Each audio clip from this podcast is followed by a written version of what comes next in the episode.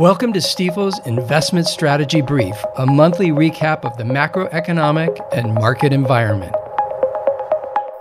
Well, greetings and welcome to the Investment Strategy Brief podcast. This is Michael O'Keefe, Stifel's Chief Investment Officer. And in this episode here in May of 2023, I want to get into the idea that as we look at certain things, uh, among them uh, recession, uh, and the prospect of recession, really there's quite a range of views that are emerging. So I want to get into you know kind of an update on the environment and tease out some of the key uh, situations, key data points, etc., that are uh, presenting themselves. But then also we're going to basically uh, sort of reflect on the idea that there's a range of views uh, emerging uh, here in 2023. Now, uh, actually, one way to sort of anchor that uh, would be to remind ourselves that if we look back to the outlook we developed for 2023, so this takes us back to January, you may recall that we actually described three possible scenarios. Our base case, which we're kind of sticking to, is the idea that the Fed would continue to hike rates for a bit, then they would pause, they would stay where they pause through the balance of the year um, that inflation would uh, relatively quickly come under control, and uh, and that we would get sort of a sense of finding balance, uh, and uh, things would sort of be you know kind of worrisome in the first half, and and as we make our way through mid year and beyond, we get a sense of finding balance, and things will kind of uh, recover from here, just in terms of feeling better and, and at least a foundation being built for uh, sort of the next bull market. Um, but we also published, anyway, two other scenarios. One was our bear case. So in this case, inflation remains stubbornly high. The Fed has to keep hiking rates. That throws us into a more uh, severe downturn in the economy, and that that uh, causes earnings to deteriorate and for markets to move lower. Um, and then the the bull case um, is uh, something uh, sort of in the, a bit of the mirror image of that. Oh, inflation recedes more quickly than people think. Uh, the Fed pauses. Um, maybe the Fed even gets to a point of cutting rates here in 2023 and um, and sort of uh, loosens up uh, monetary policy a little bit, and that would. Uh, you know, be a foundation for stronger earnings, uh, a, a recovering economy, stronger earnings, and and that would certainly be a foundation for positive moves in the stock market. And and I guess what I would say is when we get across these different topics, inflation, where inflation go, is going, what's up with the Fed, and where's the Fed going, what that might mean for earnings, and and then ultimately market views. It's really all over the map in terms of different experts that track these things and and what people are saying. So let's jump into it and start. And again, we're going to anchor a little bit on our base case, but let's get into inflation. Um, you know, when we look back at uh, sort of how inflation uh, rose and and then uh, kind of the effort it's taken to get inflation to kind of come under control. At the heart of it is almost like the the traditional equation for inflation, which is if you have limited supply, that's upward pressure on prices, and if you have excess demand, that can be an upward pressure on prices. And the bottom line is when we had the shutdown for the pandemic and then the attempt at reopening, we had essentially issues with supply. Supply chains got jammed up and things uh, were a bit less available.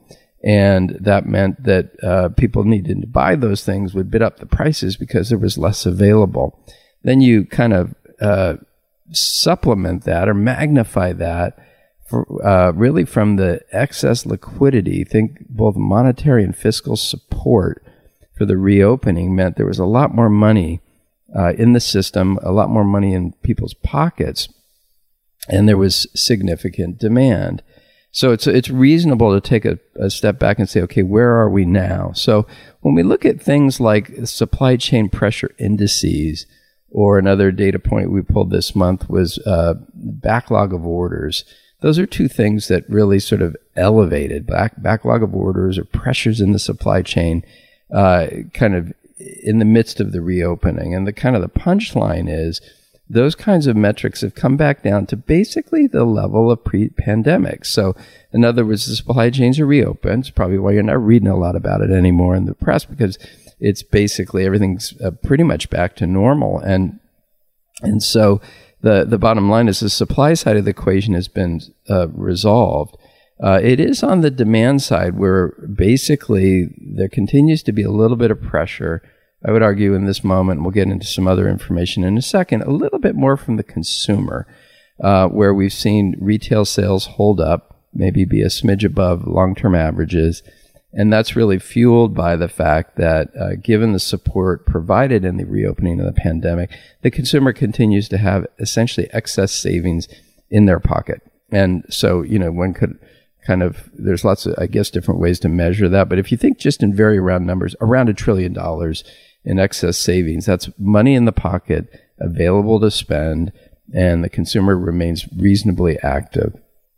So, those are forces that are telling us well, inflation probably is cooling or should be cooling, but maybe not quite yet back to the Fed's 2% target because of that continued demand. Now, when we look at the data, in fact, we are seeing uh, that. We're seeing uh, overall inflation trends go lower. Uh, we've talked before about goods and energy both getting down um, so that they're either low increases in prices or actually price decreases.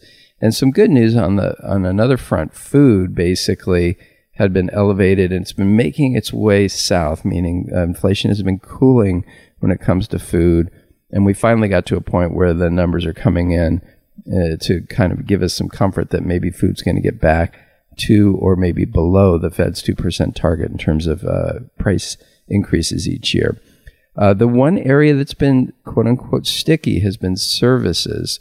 And, um, and there's, you can almost think of it as two categories. There's shelter, and that's things like rent and what's called owner equivalence rent. We've talked before about it, but basically that's been elevated. We know real time data, where, where rent's going, are actually uh, cooling quite significantly it just takes time for that uh, real time data to get into the indices. So people are looking at the shelter component of services and saying, hey, things should actually cool down.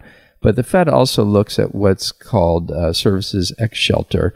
Um, and the bottom line is that that remains a little bit sticky. So uh, again, that's something that people are watching.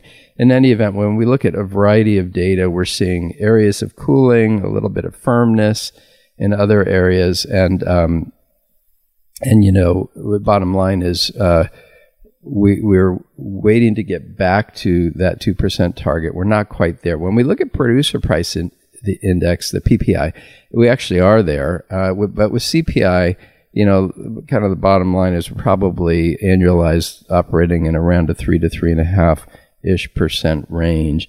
So there's more room uh, to go. Now, the, the market expectations really drawn from what are called break even rates um, have the view, sort of reflect the view of investors that inflation, in fact, will cool down uh, to a, about the 2% uh, target of, uh, of the Fed in about a year. Um, and so, again, everybody's watching that data. Now, another sort of driver of inflation, another force, if you will, is the labor market. So, uh, interesting data in the sense that we've seen uh, basically a, a, modest decline in job openings. Um, so there's a couple of metrics, the JOLTS report and another one's called non-farm payrolls, where we've seen just a modest decline in the level of open jobs uh, here in 2023, but really more more to go, if you will, in terms of getting us back to sort of the pre-pandemic levels. Um, and um, and another uh, related data point, jobless claims, people looking for work, that that number's going up a little bit. Um, so you know we see things like wage growth declining a little bit, um, but but still the labor market's pretty tight. Something that the Fed's watching pretty closely. It is a motivator really for them. Um, you know if you think about their dual mandate, price stability is inflation. They've got to do more work. They need to then there the second component is quote unquote maximizing employment uh, in the context of that price stability. And I think that they would say, hey, we we we have an environment where it's gone too far on the employment front. It's basically, the job market is too strong, and that's driving, uh, helping drive uh, inflation higher. So, as it relates to the Fed, anyway, we did um, have a, uh, a, Fed meeting earlier this month, and excuse me, they definitely did what was expected. The, the market was anticipating a quarter point rise. They did that, so it brought their cumulative hikes to 5% over the last year or so. And what that's led to then, though, is that, um, or, or, or another sort of key takeaway from that meeting, is they basically started to signal the possibility of a pause. And they, they throw in phrases and concepts like being data dependent, which is, hey, we're going to adjust policy based on the data and we're watching the data closely. They've acknowledged that we're seeing a slowdown in the economy. It's what they've expected. They've acknowledged that there's a loosening of the job market. And the bottom line is they've um, essentially indicated that they're um, that they they may pause, and they'll never be sort of fully committed to that. But when we look, for example, at the futures on the Fed funds rate. The bottom line is that the market is expecting them to pause. Um, and uh, if anything, the market's expecting them to ease, meaning cut rates later in the year. We don't think that that will necessarily happen. Another good example where there's sort of views all over the map. There are some people that are saying, "Hey, they're not done at all, and they're going to keep going," um, and others are saying it's going to get bad quickly, and they have to cut rates. We're kind of in between those two things. We think the economy is going to hold up reasonably well. I'll get to that a little more detail in a second, but that the Fed will sort of stay where they are and watch things uh, kind of unfold. Now, one of the reasons the Fed was uh, more comfortable signaling the possibility of a pause uh, is really for some unfortunate news, which is we've had a few bank failures. You know, so think of it as with high, higher interest rates, that kind of uncovers things that may not have been sort of managed in the most solid way. So there have been a few banks that have failed. Now the U.S. government um, and the you know authorities have sort of stepped in and supported depositors and all that. But the bottom line is there's a much more significant focus on the banking system. The Fed has come out and described the banking system as sound and resilient. Their financial stability report calls banks uh, well capitalized. Um, and you know, the bottom line is that what people are watching for is okay, maybe there isn't a systemic, you know, uh, contagion in the banking system, but uh, people are monitoring and watching for additional problems, uh, especially as it relates to regional banks. Now, one of the things that is the is resulting from this anyway is the idea that bank uh, lending standards are going to be tighter, meaning they're going to they're going to lend less, and that is another factor that's sort of tightening the economic environment and, and essentially doing the work for the Fed uh, in terms of slowing things down. And so that's one of the reasons the Fed was comfortable um, signaling a possibility of a positive because essentially the, the banking troubles are creating it, its own forces of a tightening effect on the economy. Now, on a somewhat related note, you know, we, we're obviously monitoring all kinds of issues and risks. One that's popped up is the debt ceiling. So we're a couple weeks away from the sort of uh, X date, the, the idea that, hey, if we don't have a, an increase in the debt ceiling, which would re- require an act of Congress and a signature from the president, you know, the bottom line is that the, the government could end up uh, not paying uh, its, its uh, monies due on time. Now, people don't necessarily think that the that the government's actually going to default and maybe not pay interest on treasury bonds or something like that, but they may slow down social security checks or other wages or something like that. Um, and so there's a lot going on uh, in Washington around uh, really discussion and debate on exactly what needs to happen to get this done.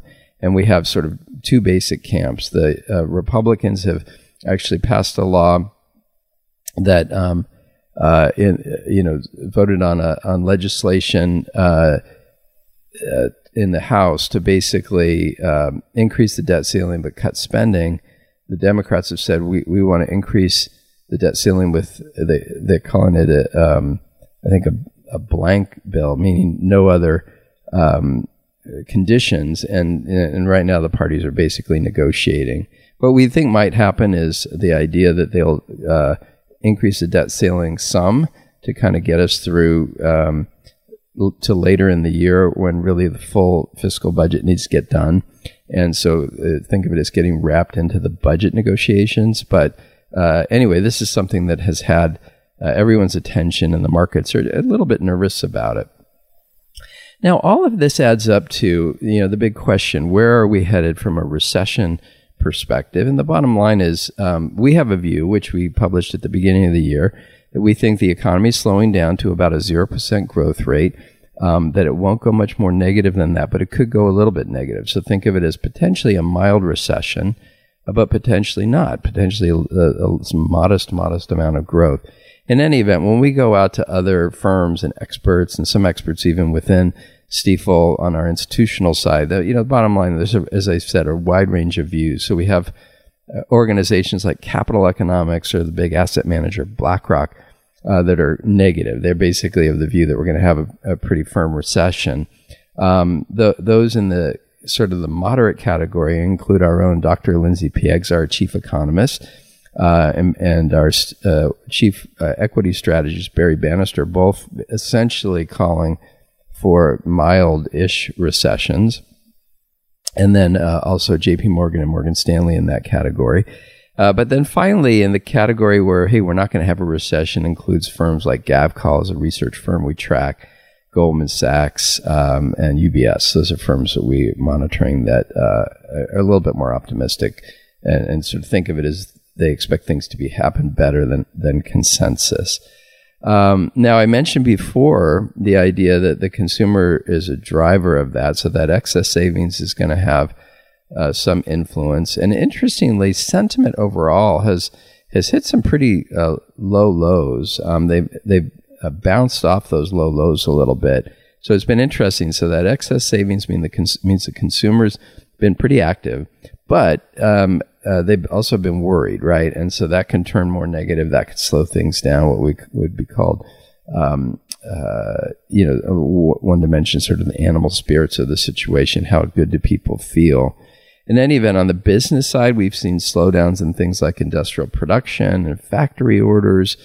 Um, we've seen essentially a, a slowing of corporate profits and uh, and that usually precedes a slowdown in capex spending. So, and and then finally, I'll mention that uh, some of the surveys show sentiment is also uh, pretty low.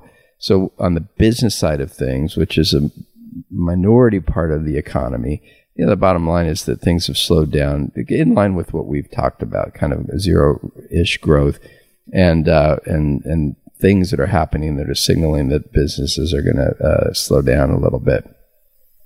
We've talked before about some key economic indicators like a, a yield curve inversion, meaning shorter rates are higher than long, longer rates, or leading economic indicators, just different data that are signaling what might unfold.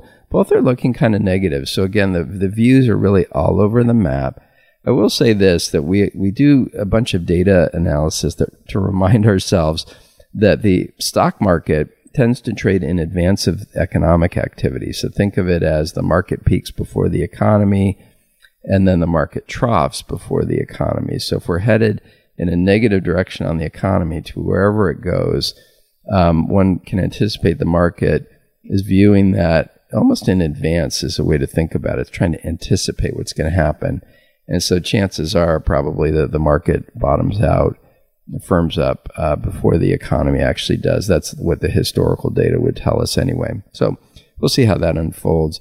In any event, we've talked before about the fact that, you know, earnings, if you think about the economy growing about 0%, you can kind of think about earnings growing about that amount too. The bottom up view is for a modest growth for 2023 of 1.5%. But the top down strategies actually, uh, the, the consensus or sort of middle of the road view is a is actually a decline of about 3.3%. Both of those numbers re- reasonably muted relative to what could happen in a more deep recession. So the equity experts basically are signaling information in line with our outlook, which is things are kind of middle of the road. Now, one uh, final point I'll make um, uh, before getting to the concept of of um, uh, signposts um, is there has been this interesting effect in the stock market where bigger companies have been contributing to the overall success of uh, the market performance, especially here in the U.S. So if you look, for example, at the S and P 500, and um, and this happens to be through um, happens to be last Friday, which was May 12th. The S and P 500 is up year to date 8.1 percent.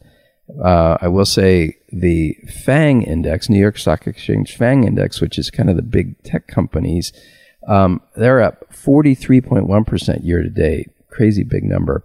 And, and they have a huge weight in the index. So these indices like the S&P 500 is cap weighted. So the bigger companies take uh, more influence, right? They make, they have more influence. If we look at an equal weighted S&P, that's treating every company the same then that equal weighted uh, index is up only 0.7% year to date. So I think an important takeaway is uh, that those bigger tech companies have had a big influence on performance this year. In any event, let me just uh, sort of close out by um, mentioning, as we talked about in our lap, last episode, actually, that it, as it relates to this range of views, okay, we'll see where things go. People are kind of nervous. We're still in the first half of 2023. It's what we talked about in our outlook. And the bottom line is we're watching these signposts. So things like the China reopening so that supply chain issue is eased or a better alignment with the market and Fed expectations, which has kind of happened. A trough in consumer confidence, which I mentioned. And then things like shelter costs stabilizing or the labor market easing a little bit. These are all things that we're watching for that would sort of uh, calm things down and, and ultimately have people focused on recovery. And what we would be watching for is incrementally more guidance from companies about future earnings being improving. And um, and so you know, bottom line, so the kind of kind of the signposts we're watching for, uh, and as mentioned, we think we'll see them kind of in kind of as we make our way through the first half of the year and into the third quarter. So thanks so much for listening. I'll remind folks to check out stifelinsights.com, uh, where we house a lot of this work, and we'll look forward to catching you um, in the next episode. Thanks so much. Thanks for listening to Stifel's Investment Strategy Brief. Be sure to subscribe wherever you're listening to automatically receive each month's podcast in your feed.